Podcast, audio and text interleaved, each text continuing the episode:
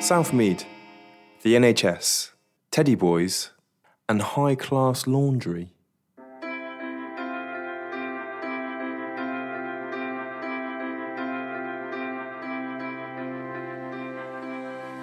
Providing general hospital services and pioneering treatments. A centre of excellence for neurosurgery, renal and orthopaedics, delivering leading treatments in state-of-the-art facilities. One of Europe's most modern hospitals, the Brunel Building, designed to provide 21st century healthcare. We provide services in a busy hospital and in the community close to patients' home. Our emergency department is also a designated regional trauma centre. This means that we care for patients with a range of illnesses and injuries, from minor illness such as a broken foot, right up to a critically multiply injured patient.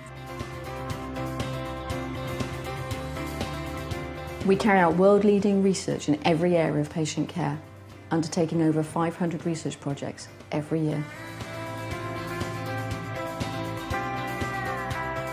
We deliver more than 6,000 babies a year in our delivery suite, in our birth centres and in the community. As one of the biggest teaching trusts in the country, we're leading training for hospital staff and doctors and nurses of the future.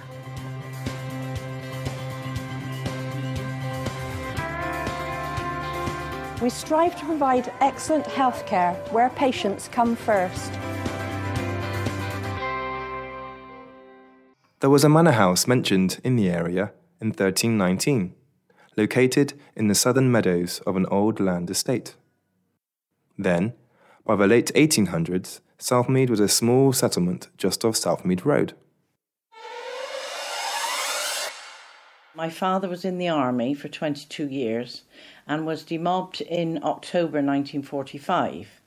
We lived in St Paul's in 2 rooms with 5 children, and my dad literally haunted the council house until a few days before Christmas Day.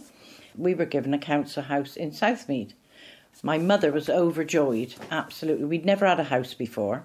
We'd always gone all over the country with the army and been in flats mostly. Because I moved in Southmead when I was about 3, because houses down there were slum clearance. It was all pulled down, and the people downtown, they moved out here. And Ringwood Crescent, when I moved into Ringwood, there was no lights, no lamps, no roads, no payments. When we moved in there. I was born in St Paul's. We had to move out because they called it the slum clearance, but it was poverty. It was really in the dark parts of Bristol. You know, I had the 2 brothers and sisters. We were all like sleeping in one great big room, and people that were there, they came down with their buckets, 1 toilet. You can imagine it was terrible. Dad couldn't get work on the docks. He'd walk from Milk Street, which is where I live, to Avonmouth, and come back. What's the matter, Tom? There's no work. So I was about 10 when I came out to Southmead, 1936, and I was scared. We were the underdogs, put it that way, you know.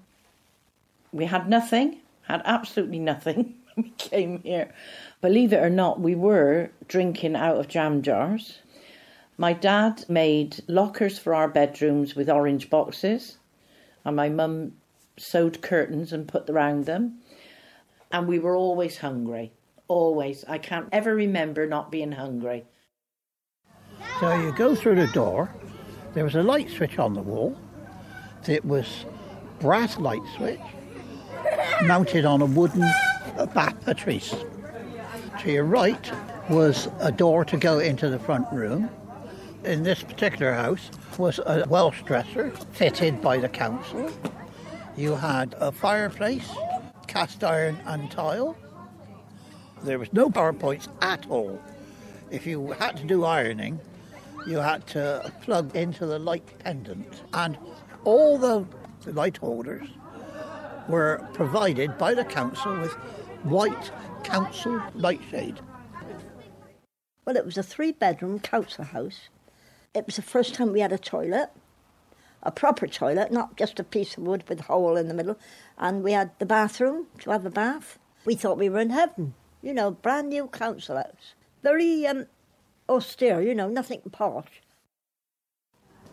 And a nice kitchen, big old sink, wooden draining board, and a boiler in the corner. You boiled the water and had a pump on the wall, and as you pumped your hot water through into our bath, and the water come out of the tap into the bath. It's pretty basic. Anything that wanted to go through the house had to come through the front door. So the coalman came in through the front door with his sacks, and the coal bunker was under the stairs at the back of the house. The stairs, you came in the front door and the stairs immediately went up. So when your coal was delivered, they'd empty up the sacks of coal and the dust was all over the kitchen. Your toilet was outside the back door, right? And the bathroom was off the kitchen. Now, who? It must have been a man that designed it, because why didn't he design a toilet near the bathroom? And the coal shed outside. I can tell you about the early days in Southmead. Mum and Dad were married in 1935. And the first house was in a cottage in Southmead Road. And when the Southmead estate was being built, they applied for a council house, which they got in 1938. And they moved into that council house on the 4th of April 1938. And I have actually the rent book. The total rent for the property was 11 shillings and 10 pence, which is just under 55 pence in today's money. And that was for a 3-bedroomed terraced house. My childhood was in Southmead, and in those days there were no cars, so everybody played in the street. We used to play in Bedox Woods, which was an area close by Southmead. Everybody played in the street. We played all sorts of games. And one of the things that I remember was there was a programme called Dick Barton Special Agent on the radio, and that always used to be at 7:15, and everybody but everybody used to go off the street into their houses to listen to a 15 minutes of Dick Barton. So the street would be empty between 7:15 and 7:00, and then everybody came out again and played. I mean, in those days, the church was basically the hub of Southmead. In particular, as far as my background is concerned, with the Baptist church, which was then in Charfield Road, everybody went to the Baptist church. We had a huge Sunday school. I mean, there are times when Sunday school outings on a summer weekend, and there were what were called charabangs in those days, which are now coaches, of course, lined up all the way along Charfield Road to accommodate all the children. And we went to places, I mean, if we were lucky, you went to places like Weston for a summer outing with the Sunday school. So basically, Southmead was a great place for bringing children up in those days. No cars, nothing like that. One of the things that sticks in my memory was there used to be a guy that came around with a horse and cart that was an ice cream wagon. And he used to come round. This was before the war, because all that stopped as soon as the war started. And things changed immeasurably once things had taken a turn for the worst in 1939.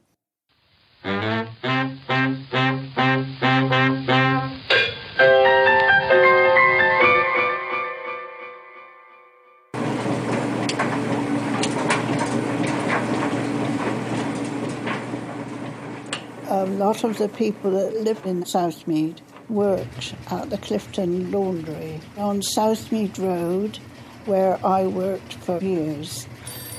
And of course, the people who lived in Clifton were the only ones that could afford to send laundry. And they used to pack it in boxes with tissue paper, and it was high class laundry. Well, then as the time went on, they did what they call a semi-finished laundry, a bag wash. You just send it, they wash it and dry it and put it back in the bag and charge you so much a pound, you know. I went in as an office junior and then progressed to be a customer relations officer. And of course, in those days, people would buy a set of bed linen or two sheets of pillowcases. And if you lost one pillowcase, they wanted a claim for the whole set. So we used to have quite a lot of battles about that. Were those claims always genuine? No. Americans, you know, there was a big camp of Americans. And of course the girls used to go mad when these Americans would come in with their laundry, because they would bring them candy and stockings, and I think there was about 4 or 5 of them married GIs and went to America. One girl was quite attractive, one of the engineers that worked on all the washing machines and things. They fancied each other and had a sort of relationship, and the husband of the girl found out about it, and he came up one morning and stabbed the engineer. Oh, I tell you, it was high drama. All these things happen.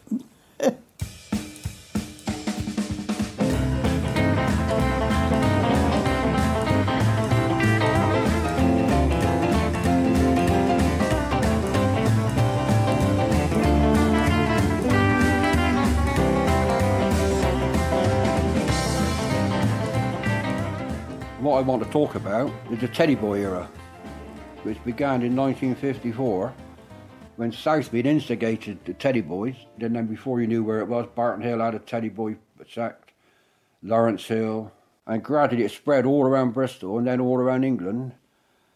They just started wearing Edwardian clothes, long jackets, bootlace ties, drain pipe trousers, very tight. You'd have to lie on the bed to get them on. It'd take about a quarter of an hour to get them on. They were so skin tight. Blue suede shoes, but the soles were about an inch and a half thick. They had long sideboards in their hair, or sideburns as they were called then, and a quiff. And their weapons were flick knives, knuckle dusters, what they call safety razors. That would be a razor blade which you screw into the handle to shave. But the actual blade, they'd sew it inside their lapels. So if another Teddy Boy grabbed them by the lapels like that, it would cut their fingers to shreds. And the leader of the Southmead Teddy Boys was called Brian Sugar, and he was famous all over the country. The News of the World, they did a full story about the Southmead Teds, and the headline was "What Makes Sugar Tick." I was only 16, so I was sort of way down the pecking order, but they travel all around the country, and they go into a local cafe somewhere. All the local Teds would be in there, and as soon as these all strange Teddy Boys walk in, they jump up immediately and start ready to fight. And all Sugar would say was, "I'm Sugar, Southmead." And they'd say, "Oh, all right, mate, how are you getting on? Like a coffee, cup of tea, get you a Coke?" Terrified. If they went to, say, Barton Hill or Lawrence Weston or wherever, Hartcliffe, to seek other Teddy Boys, have a gang battle, I'd keep out of that, I wouldn't go. I just hang around them. We used to sit outside the Standard of England. We'd all sit around chatting, and eventually they'd go off to fight somewhere, and I'd just go home, because I was too young. I mean, they'd go to Weston on the train, about 30 of them. The Western people would hear they were coming, and they'd all go home. They didn't need to, because Teddy Boys wouldn't hurt ordinary people, but they'd be terrified. They'd all go in, and Weston would become a ghost town. And in the autumn of 1958, Brian Sugar went to Barton Hill, went into a cafe, usual thing, all the Teds in there, jumped out ready to fight. He said, "Sugar, Southmead." And this chap jumped up and said, "I'm John Little, Barton Hill." And they fought, and Sugar lost. The story goes that Sugar was drunk. I wasn't able to perform properly. His reputation had gone. The Southmead Teds broke up, and as they broke up, all the other ones broke up, and by the end of 58, no more Teds. For about another 10 years, right up until the 60s, Southmead, as a whole, had this reputation as being the roughest, toughest area in Bristol.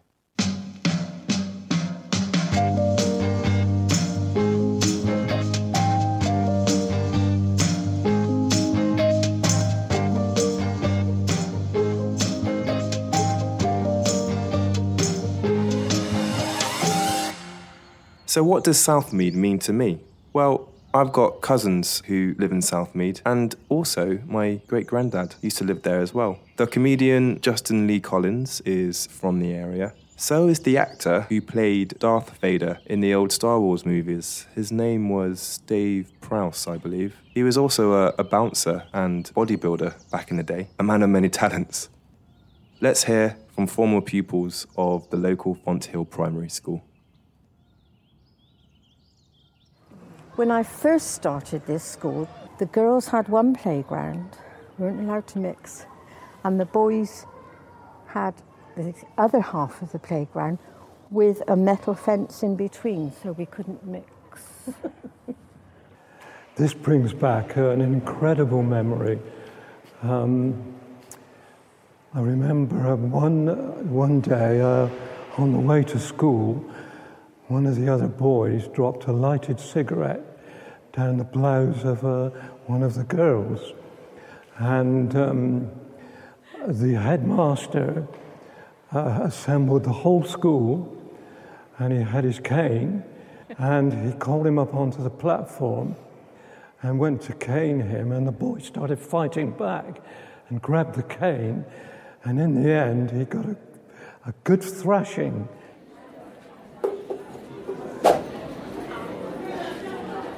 It's not as strange as I thought it would feel, because it's changed so much, so it's not like being back where I was when I was 11, 12, 13.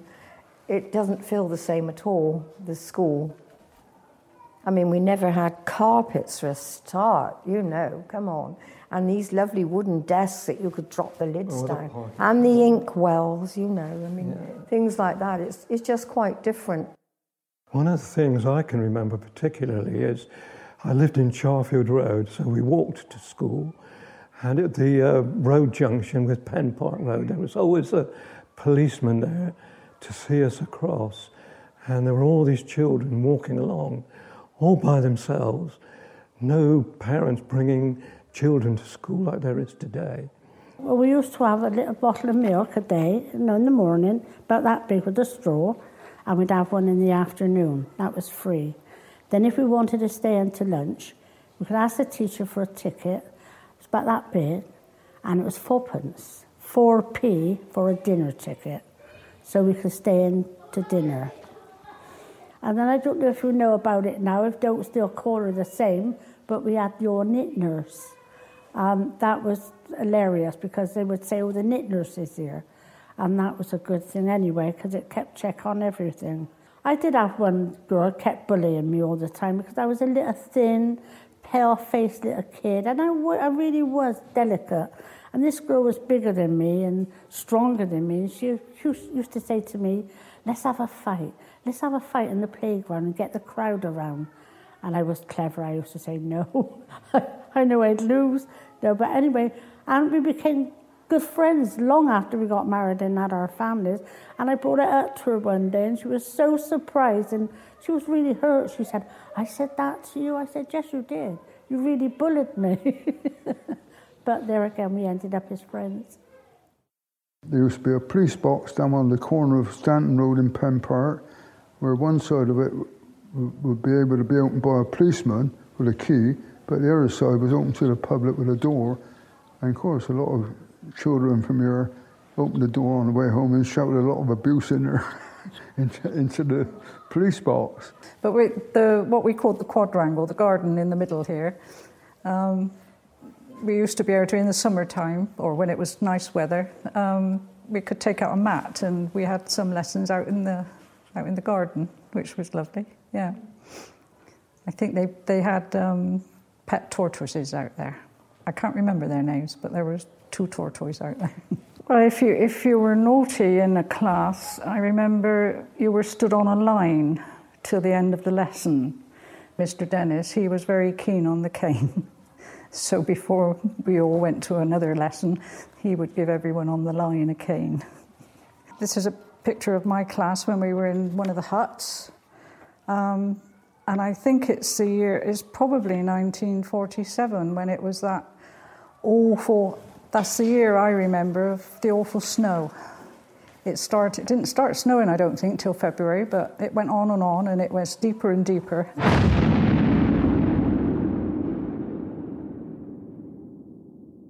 And I can remember on the day war broke out, some order boys coming in and shouting, "War is declared, war is declared," and feeling frightened. Didn't touch us at first. You know, it was some time before they air raids actually began. I can remember the first time the sirens went. First siren was undulating, ooh, ooh. And in the end it used to go ooh. Because during the war our food rations were very small, we had very little of any kind of food at all. And so the government decided that all of us should have a third of a pint of milk every day. Whether you liked it or not, you had your third of a pint of milk. And if you wanted it warm, they used to balance it on these very radiators. I just said, you know, they are the original radiators in here. Well, it looks like it, yeah. Yeah, and they used to... So you got this horrible warm milk. You could tell them about the banana. Oh, yes, yes. Of course, in the war, there were no bananas. One of the girls in my class, her father was in the army, and he came home with a couple of bananas, and she brought one into school. So everybody in our class had about a quarter of an inch. That's not as big as a centimetre, is it? You know, little tiny piece of banana to taste, because we'd forgotten what it tasted like. Because it was in wartime, they had a very large brick shelter in the playground. And I remember an air raid warning going, and we had to go into the big shelter. Looking at the place where the shelters were brought back a lot of memories. There were big shelters underground where you went down steps, walked along. There were big benches both sides of the shelter where we sat until the all clear sounded. Then we would all march back to the classrooms.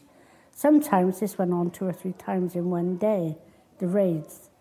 But it was the very bad raid when the Blitz BAC, and that was a bad one. We had one in our road. People were killed. One person was killed, others injured.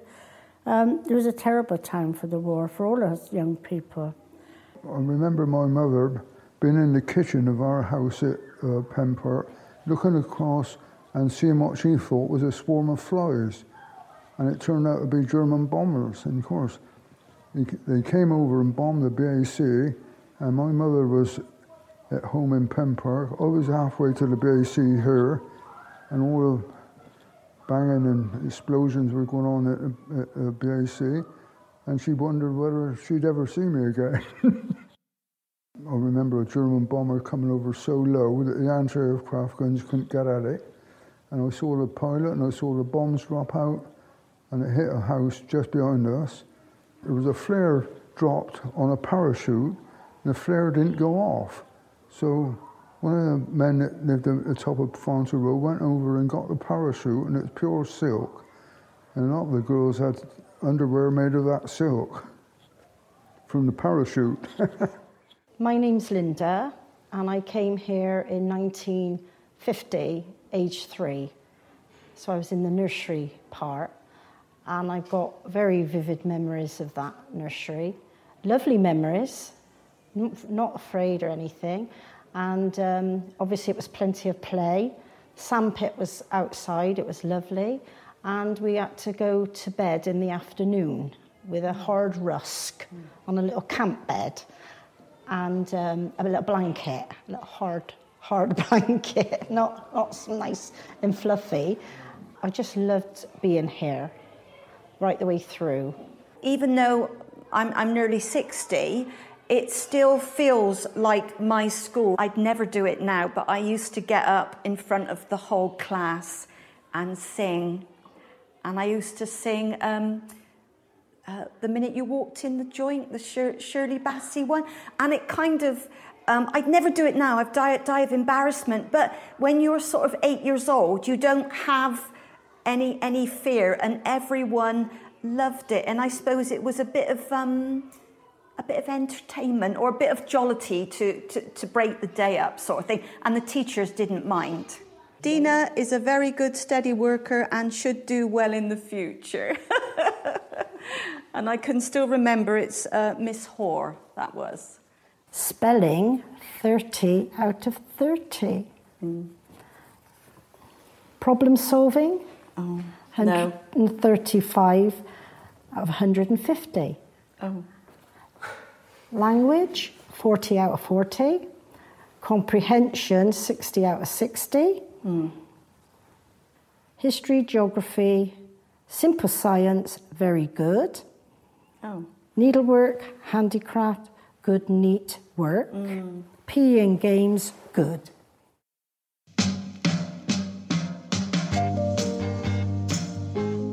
For this episode, I'd like to thank Southmead Hospital, Anne-Marie McCormack, and Myers Insole Local Learning.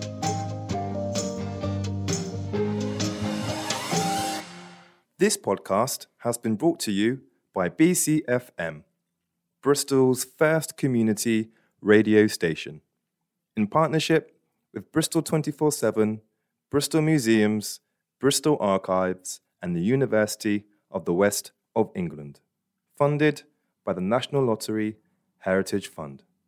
Cheers, mate. Bye.